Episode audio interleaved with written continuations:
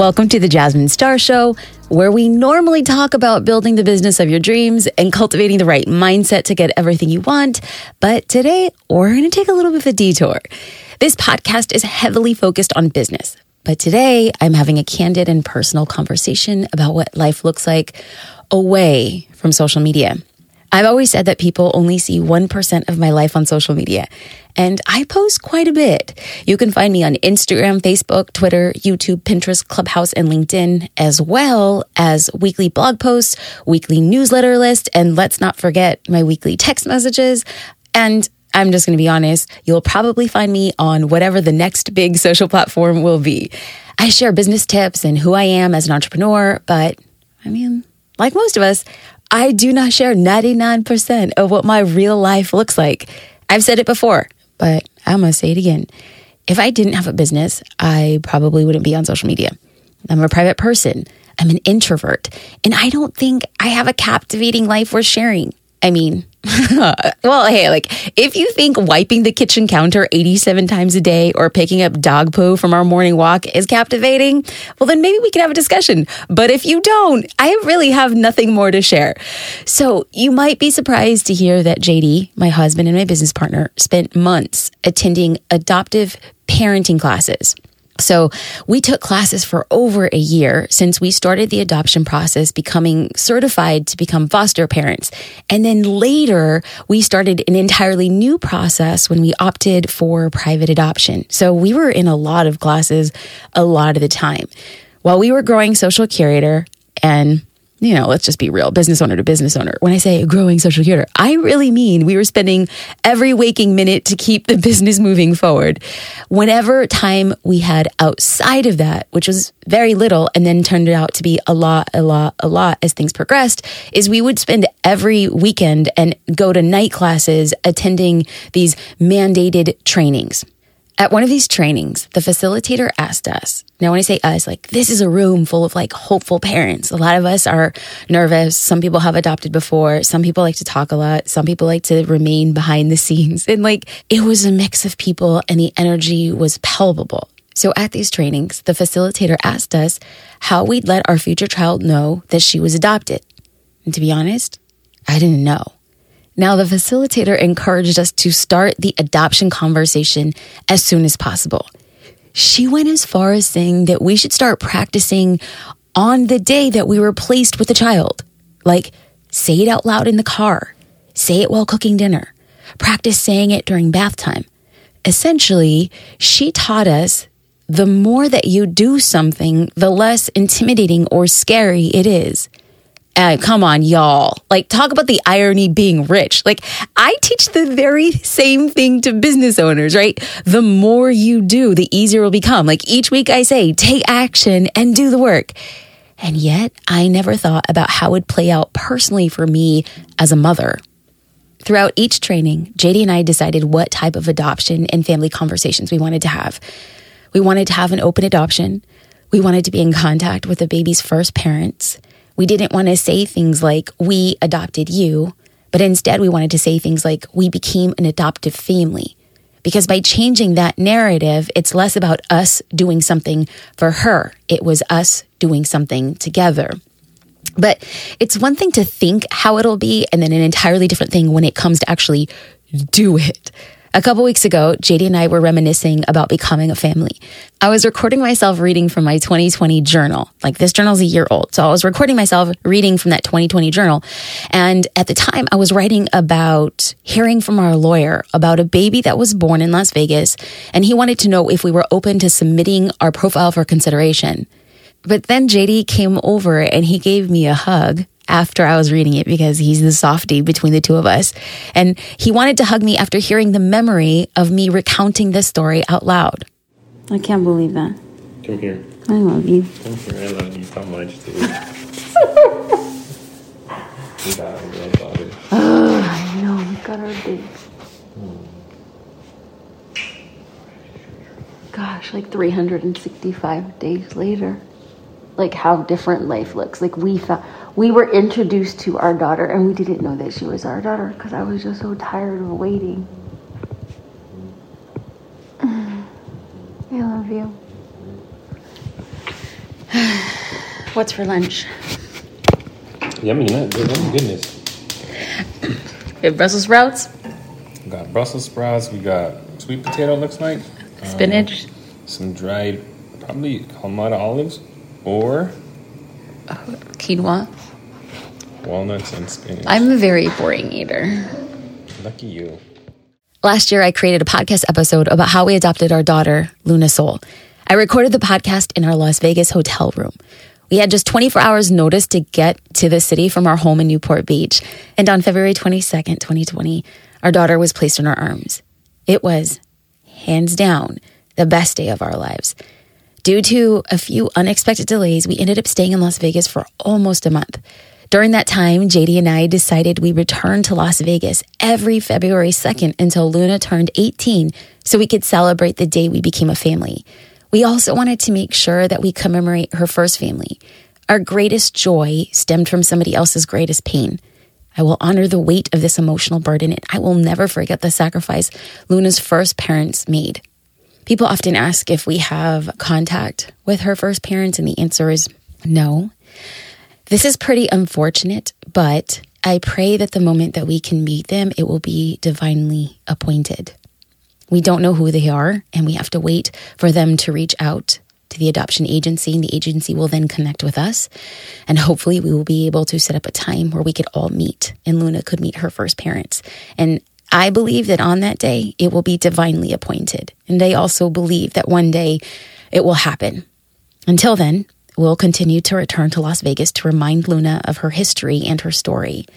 I documented our first trip to meet Luna in 2020, so I decided to document our second trip in 2021.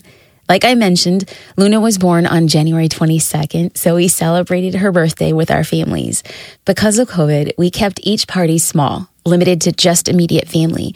But seeing how this was her first birthday, I recorded myself greeting her on the morning of. I'm gonna wake up Luna a couple minutes early because it's her birthday. Good morning. Happy birthday, baby. Happy birthday. How you doing? Yeah? Hello. Hello, baby. Happy. Yeah. I love you. Happy birthday! You're one years old. Then it was time to take Luna to wake her daddy up by surprising him in bed. I should also mention that in JD's family, it's a birthday tradition to play Las Mañanitas, which is a Spanish version of Happy Birthday. Happy birthday to you. Happy birthday. Hold on, I gotta get Polo. Hold on. Come here, Polo. Come here.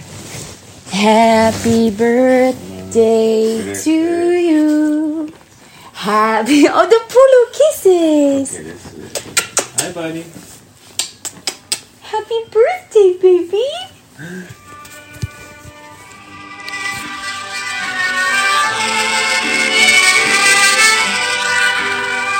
Hi, mamá. Buenos días. Hey, baby. Come here, mama. How do you feel today? Do you feel older? Do you feel older? Not really, Dad. At the end of January, COVID had presented another wave of infections, and we debated whether we should drive to Las Vegas. We went back and forth about what we should do. We're, we're going. We weren't sure how we felt with all things COVID, but we are going to take a road trip, and we've never taken a road trip before.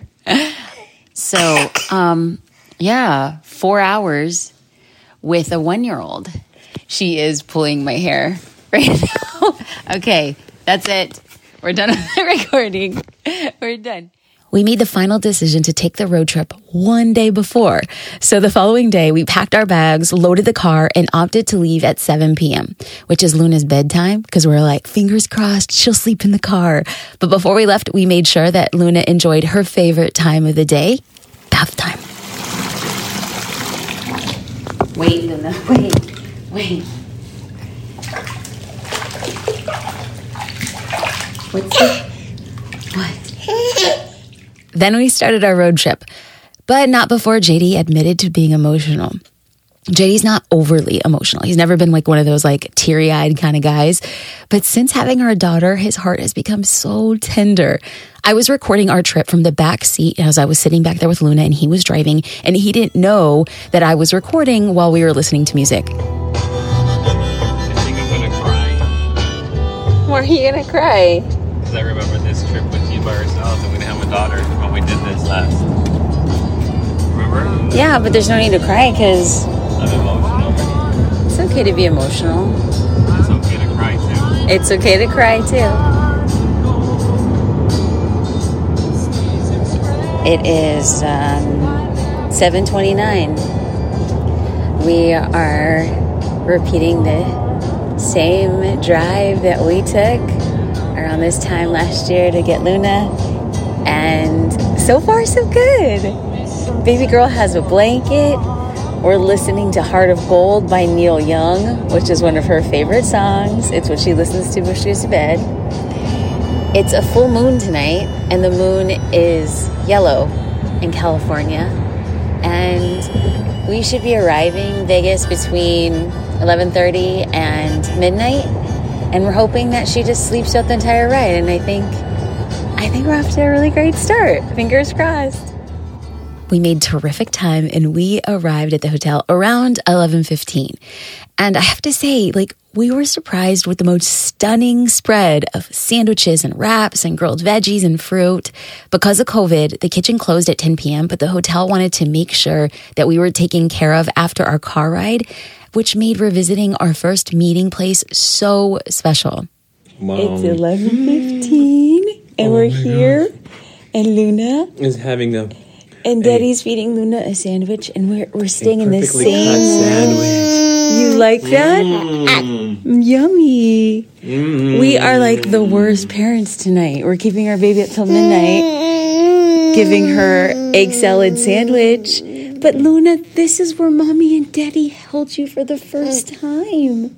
Luna, Luna, what's This is where- roots, baby? this is mm. where daddy's saying to you. Mm-hmm. And this is where Mommy I carried held you right here. This is the first time I fed you. You smiled at mommy. You smiled at mm-hmm. me. You did. Mm-hmm. That first day, you smiled at Mama.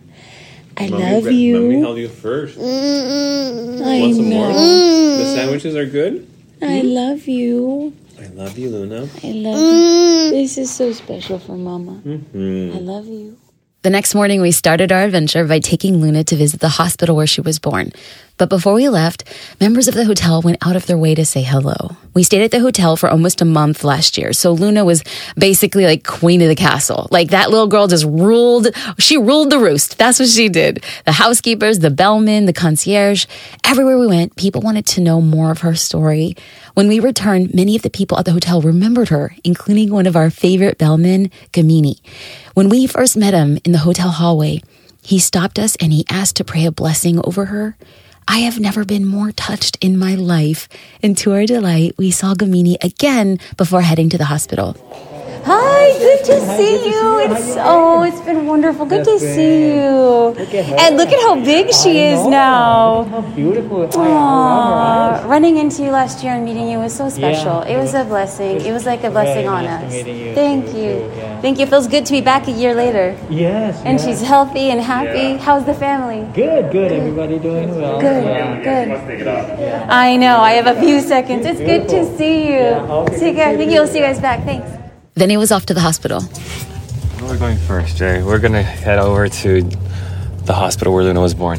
I haven't been back since a year ago, so I'm a little nervous. I'm nervous too. What hospital is that? I don't know. I think it's called the UMC. I, I'm not sure what the hospital, Oh, it but it's the general. It's the general hospital for Las Vegas. Do you think we're gonna get out? Like, do you think we'll walk in, or do you think that we'll just drive in? Um, I think we're just gonna stay uh, outside because of COVID. I don't think they'll let us in. Oh yeah, yeah, yeah. What are you gonna say to Luna? I'm gonna say that there was a lot of guardian angels around her here at this hospital. We were nervous going back to the hospital, but it brought back so many amazing memories. Luna, This is where you were born, Mama. Look, there's a lot of doctors and nurses. I know. I know. I know. Yeah, this is it, Luna. You came out quiet, a quiet little girl. So, um, the first time we came to this hospital, we had uh, like no idea. We didn't know the baby's birth name, and we weren't sure if like when we were going to actually get her. She, at the time, she was in uh, cradle care, and we came to the hospital and we walked out and the parking lot was a little bit empty but there was a car that was outside of the hospital and it had the trunk open and it had the doors and it was playing a Dua Lipa song and I know it sounds so dumb. I know it sounds so ridiculous that I think that God could speak to me through a Dua Lipa song, okay? Like there's this song that it was like a song that I had been listening to and it makes no sense, but it was just the song that I was just like, I'm going to become a mom to this song. Like, I can't tell you why. I, it's just, I'm going to become a mom to this song. And how, in a virtually empty parking lot, are we walking into the hospital and that very Dua Lipa song is playing? Like, of all the songs and all the cars and all of the empty parking lots, that Dua Lipa song comes on. And it was just confirmation. And we were walking around the hospital because we couldn't get a doctor to read the medical records. And as JD and I were walking behind the hospital, so much so that there's like dumpsters, we walk past this bright yellow dumpster, and on the side of the dumpster, it said Luna's trash and disposal. Come on. Like when I'm driving back here, I feel like there's like a lump in my throat because it's like, it was like the heavens were just letting us know that we were going to become parents and we were stressed and we were tired and we were sad. And it was like those small little things just signs that were like, keep going, keep going. And now we're back here with baby girl. And so then a crazy thing happened. Oh my God, get out. Get out. The trash bin is still here. And it just says Luna's on it. I'm going to take a photo. I'm going to take a photo. We thought we'd then go and visit other special places in Luna's journey, but baby girl was hungry and tired and she was giving us a piece of her mind. We took a photo outside of UMC and we were kind of debating what we should be doing for lunch. And we didn't want to drive back to the strip. And so I should probably take a moment of gratitude for this restaurant in Las Vegas called Litai number two okay because when we lived in vegas during like we had to get like uh, interstate paperwork all we did was order food like we didn't have a kitchen so we were ordering like DoorDash and we found this Thai restaurant in Las Vegas and I'm gonna tell you thank you for this strip mall uh, that delivered to us and then all of a sudden we're by the hospital and Litai number two is out here so we're just for sentimentality's sake and for sanity's sake gonna grab some lunch our trip was everything we hoped for, and then some more. It was soul filling to simply spend days in the hotel room just doing Luna's favorite things, like reading. Okay, okay, I'll start. I'll start. I'll start. Everything is mama. Everything is mama according to you, but there are other fun words that you'll want to know too. Sun, mama. Waffle, mama. Hat, mama. Everything is mama according to you, but one day you'll see mama's everything is you. We ate dinners together overlooking the red rocks at sunset. We sang and we danced, and her dad kept her happy and laughing the entire time.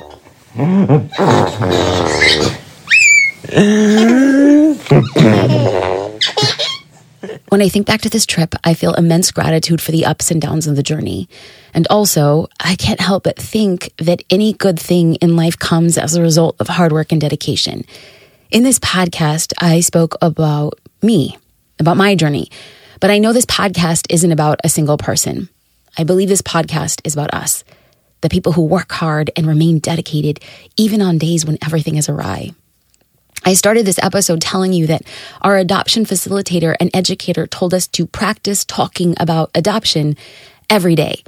And in the same way, I'm reminding you, I'm reminding us that we must work hard every day and remain consistent as we work toward our goals. We must set reminders to show how far we've come. We need to celebrate milestones and we need to laugh along the way. Does this sound sappy? I mean, are you thinking right about now? Oh, snap. I just downloaded a Disney podcast and you're going to be expecting a fairy godmother to bippity boppity boo and appear to turn this like pumpkin into a carriage. Yeah, no, that's not the case.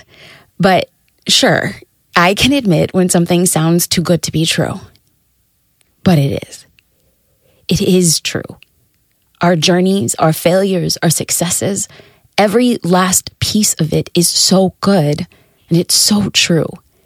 Everything we are going through in this moment is shaping us to who we're supposed to become. I'm thankful for the pruning of my ego. I'm grateful for the tearing down of my expectations. I'm indebted to things not working out for me because it's simply making me better for the thing in the future that is greater than my limited mind can dream up. You and I both know this podcast is about adoption, and it isn't about adoption.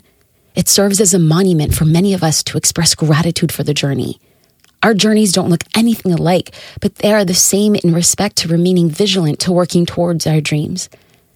I have to be honest, I debated recording this podcast. Recording this podcast has actually been a lot harder than I expected. I wondered if it was in the best interest of Luna. I doubted people would listen.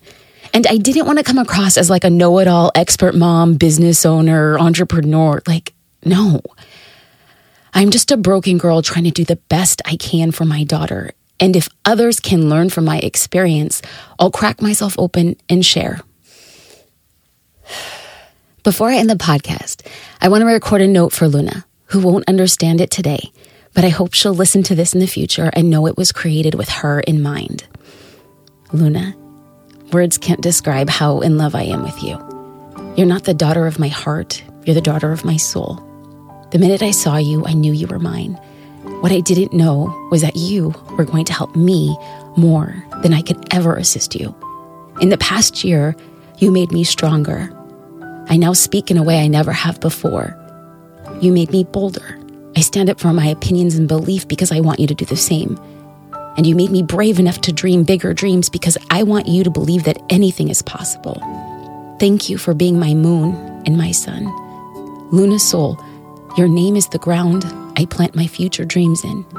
May you tend to them as if they were your own because one day the rose of seedling dreams will become the garden upon which you walk.